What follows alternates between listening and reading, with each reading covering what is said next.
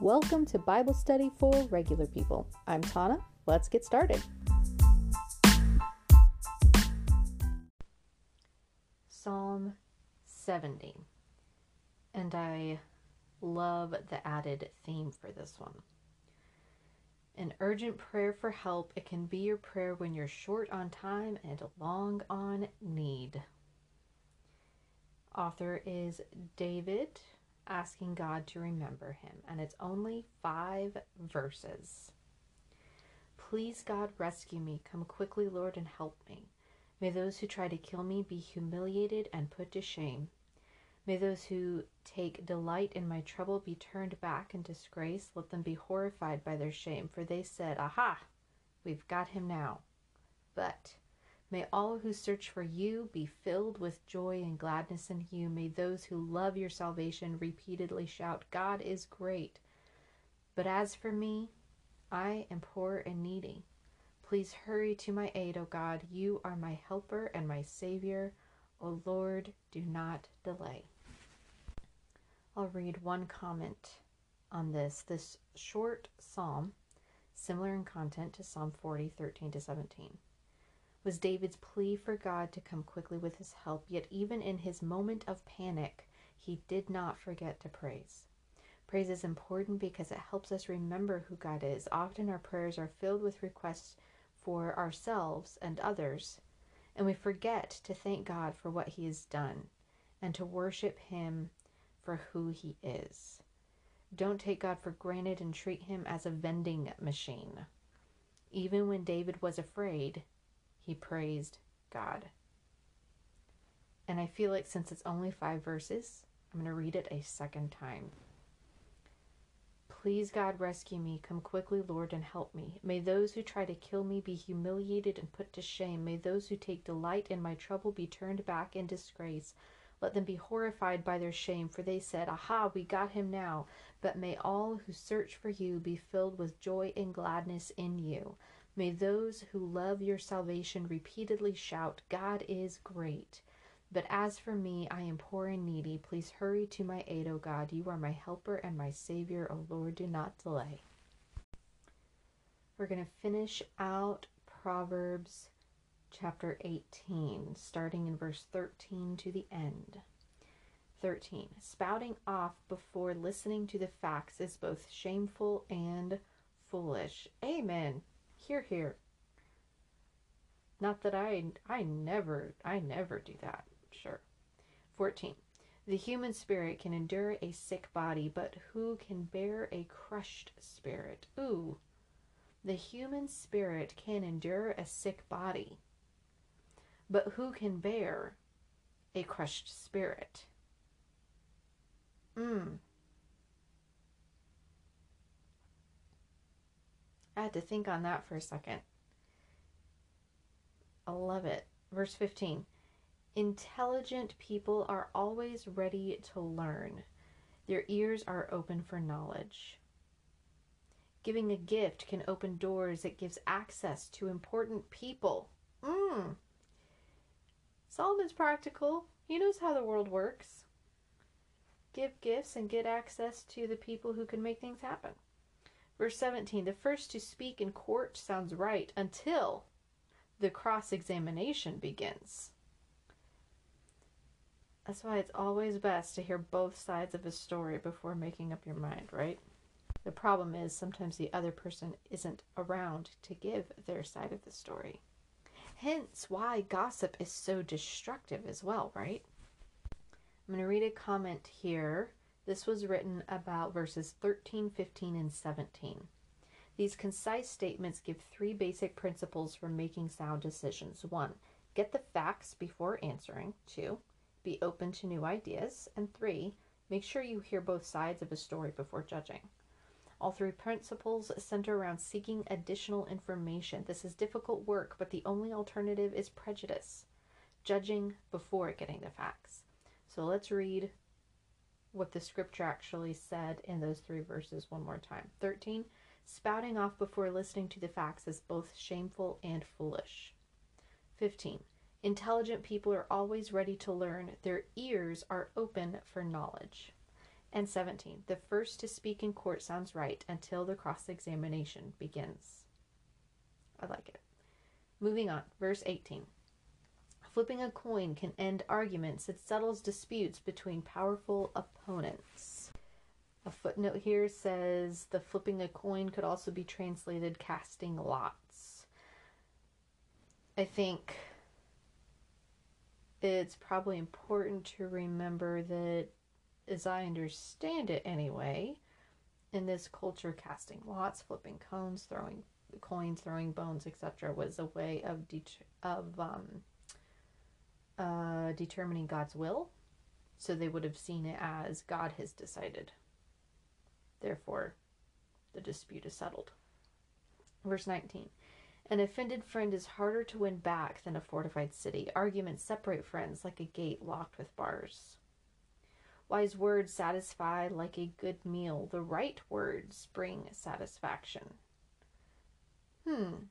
There is a difference, as this is calling out, between wise words and right words, or are they one and the same? Wise words satisfy like a good meal. The right words bring satisfaction. I guess they're calling it one and the same. Wise words are the right words, a good meal, and satisfaction.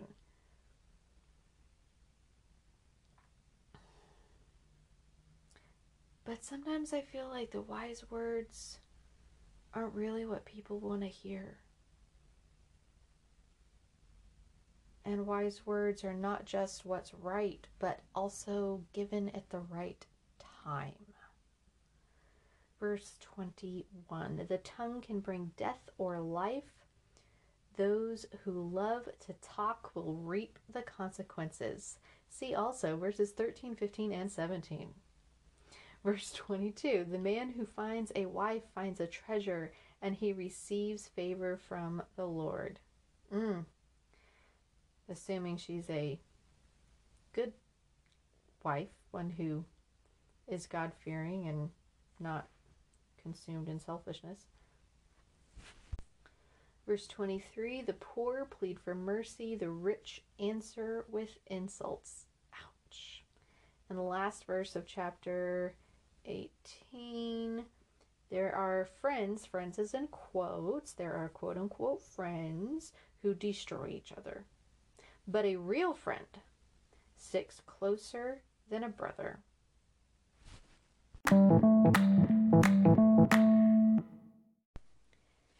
in the New Testament, in the book of Galatians, we're in chapter 2. So, in chapter 1, Paul essentially gives the Galatian church his resume, so to speak, that the message he is preaching came from Christ directly. He didn't need the apostles' authority to preach it because you can't get higher authority than Christ himself and it ended stating that he was in Syria and Cilicia for a time.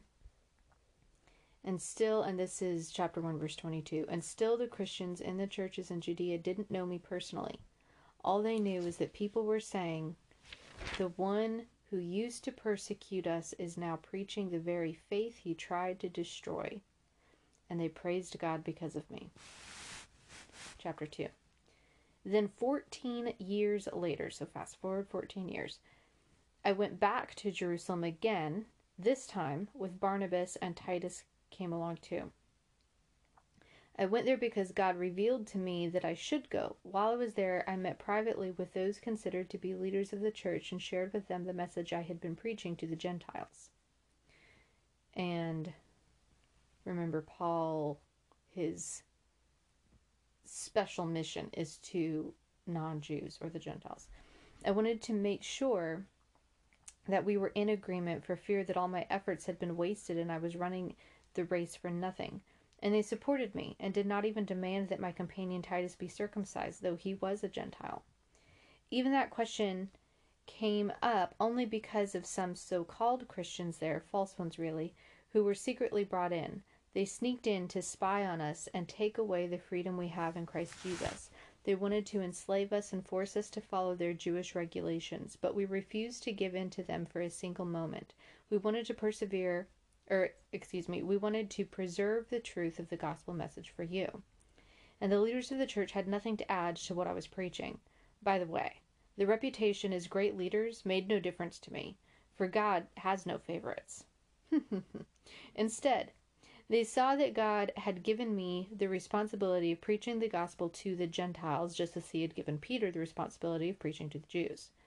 For the same God who worked through Peter as the apostle to the Jews also worked through me as the apostle to the Gentiles. In fact, James, Peter, and John, who were known as pillars of the church, recognized the gift God had given me, and they accepted Barnabas and me as their co workers. They encouraged us to keep preaching to the Gentiles while they continued their work with the Jews. Their only suggestion was that we keep on uh, helping the poor, which I have always been eager to do. But when Peter came to Antioch, I had to oppose him to his face, for what he did was very wrong. When he first arrived, he ate with the Gentile Christians who were not circumcised, but afterward, when some friends of James came, Peter wouldn't eat with the Gentiles any more. He was afraid of criticism from these people who insisted on the necessity of circumcision. As a result, other Jewish Christians followed Peter's hypocrisy, and even Barnabas was led astray by their hypocrisy. When I saw that they were not following the truth of the gospel message, I said to Peter in front of all the others, so much for saving face. He just calls them out in front of everybody. I said to Peter in front of all the others, Since you, a Jew by birth, have discarded the Jewish laws and are living like a Gentile, why are you now trying to make these Gentiles follow the Jewish traditions? You and I are Jews by birth, not sinners like the Gentiles. Yet we know that a person, and sinners isn't kind of quotes there, not quote unquote sinners like the Gentiles, yet we know that a person is made right with God by faith in Jesus Christ, not by obeying the law. And we have believed in Christ Jesus so that we might be made right with God because of our faith in Christ, not because we've obeyed the law. For no one will ever be made right with God by obeying the law. I'm going to read this section again where he calls them out. So Peter uh, was eating with Gentiles and then decided he wouldn't because they weren't circumcised. He wanted the Gentiles who were following Christ to be circumcised, except Christ had done away with all of that. That wasn't necessary anymore. That was just him kind of clinging on to a tradition in order to people please the Jewish Christians. So Paul calls him out on it, says, You know you don't have to hold on to that anymore. What are you doing? You and I are Jews by birth not sinners like the Gentiles, yet we know that a person is made right with God by faith in Jesus Christ, not by obeying the law, which is why we don't have to hold on to that anymore. And we have believed in Christ Jesus so that we might be made right with God because of our faith in Christ, not because we not because we have obeyed the law, saying they're not saved by obeying the law and neither are we. For no one will ever be made right with God by obeying the law. But suppose we seek to be made right with God through faith in Christ, and then we are found guilty because we have abandoned the law. Would that mean Christ has led us into sin? Absolutely not. Rather, I am a sinner if I rebuild the old system of law I already tore down, for when I tried to keep the law, it condemned me. So I died to the law. I stopped trying to meet all its requirements so that I might live for God. In other words, it sounds to me like he's saying instead of clinging to living by the letter of the law and to traditions and this and that and ABC, you know, through Z of the requirements, instead have that relationship and be guided by him directly. Verse 20 My old self has been crucified with Christ it no long it is no longer I who live but Christ lives in me. So I live in this earthly body by trusting in the Son of God who loved me and gave himself for me. Do not treat the grace of God as meaningless, for if keeping the law could make us right with God, then there was no need for Christ to die.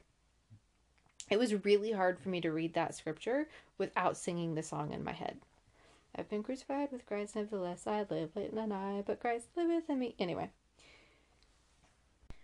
jumping into the commentary here, if we rewind back to verse 2, when he's introducing his next uh, step here, where he starts his mission says I went there before because God revealed to me that I should go.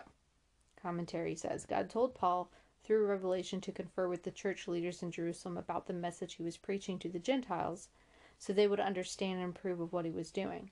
The essence of Paul's message to both Jews and Gentiles was that God's salvation is offered to all people regardless of race, sex, nationality, wealth, social standing, education level, or anything else.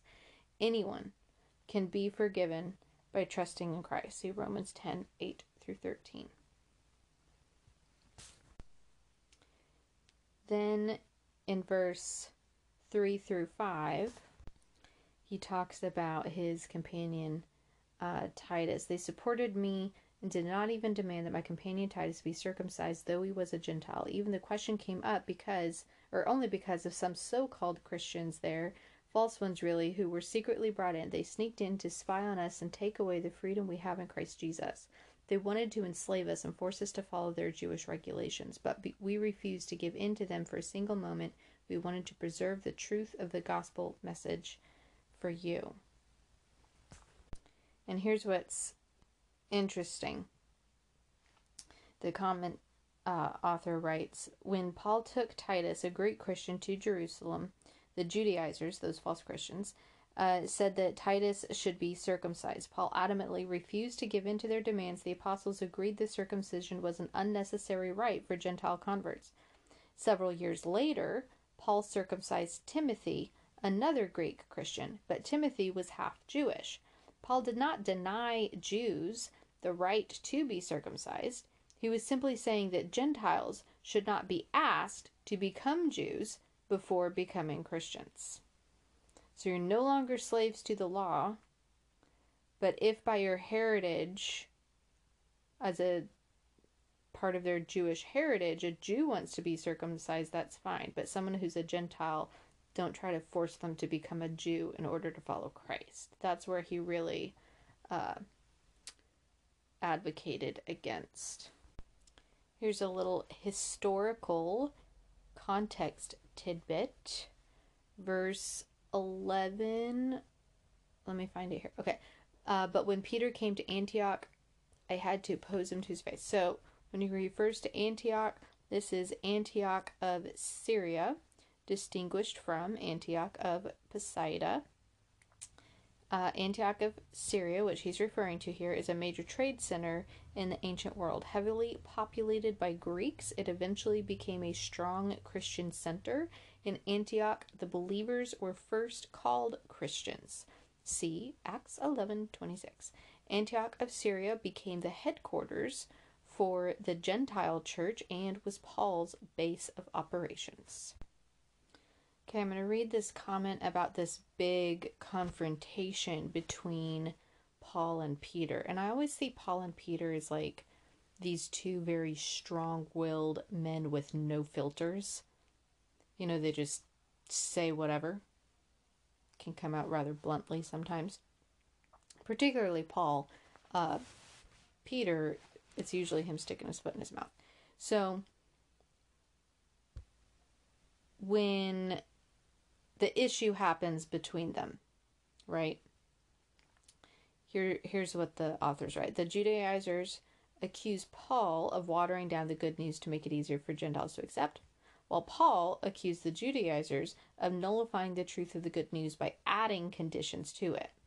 The basis of salvation was the issue. Is salvation through Christ alone, or does it come through Christ in adherence to the law? The argument came to a climax when Peter, Paul, and the Judaizers and some Gentile Christians all gathered together in Antioch to share a meal. Peter probably thought that by staying away from the Gentiles, he was promoting harmony. He did not want to offend James and the Jewish Christians. James had a very prominent position and would later preside over the Jerusalem Council, but Paul charged that Peter's action violated the good news, which is the whole the whole of their entire mission work is this this message that Christ has come to save everyone, right? So Paul's like, you're violating the main reason we're doing this. By joining the Judaizers, Peter was supporting their claim that Christ was not sufficient for salvation. Compromise is an important element in getting along with others, but we should never compromise the truth of God's Word. If we feel we have to change our Christian beliefs to match those of our companions, we are on dangerous ground. And that was their key message there. So, my Bible has this nice little chart about do we have to obey Old Testament laws? And it breaks them into three categories. The first is ceremonial law. It says this kind of law relates specifically to Israel's worship. And you can see an example in Leviticus 1 1 through 13. Its primary purpose was to point forward to Jesus Christ. Therefore, these laws were no longer necessary after Jesus' death and resurrection. While we are no longer bound by ceremonial laws, the principles behind them to worship and love a holy God still apply. The Jewish Christians often accused the Gentile Christians of violating the ceremonial law. The next is civil law. This type of law dictated Israel's daily living. See Deuteronomy 24 10 through 11 for an example. Because modern society and culture are so radically different, some of these guidelines cannot be followed specifically. But the principles behind the command should guide our conduct. At times, Paul asked Gentile Christians to follow some of these laws not because they had to, but in order to promote unity and moral law. This sort of law is the direct command of God, for example, the Ten Commandments in Exodus 21 through 17. It requires strict obedience. It reveals the nature and will of God and is still and it still applies to us today. We are to obey this moral law not to obtain salvation, but to live in ways pleasing to God. I guess examples of these moral laws would be don't murder, don't steal, don't commit adultery, don't falsely accuse, do love the Lord your God with all your heart, do love your neighbor as yourself, do take care of the widows and the orphans. Right? Avoiding wrong and doing right isn't what saves us because none of us can be that perfectly consistent. It is Christ who saves us but we try our best to avoid wrong and do right because Christ has saved us.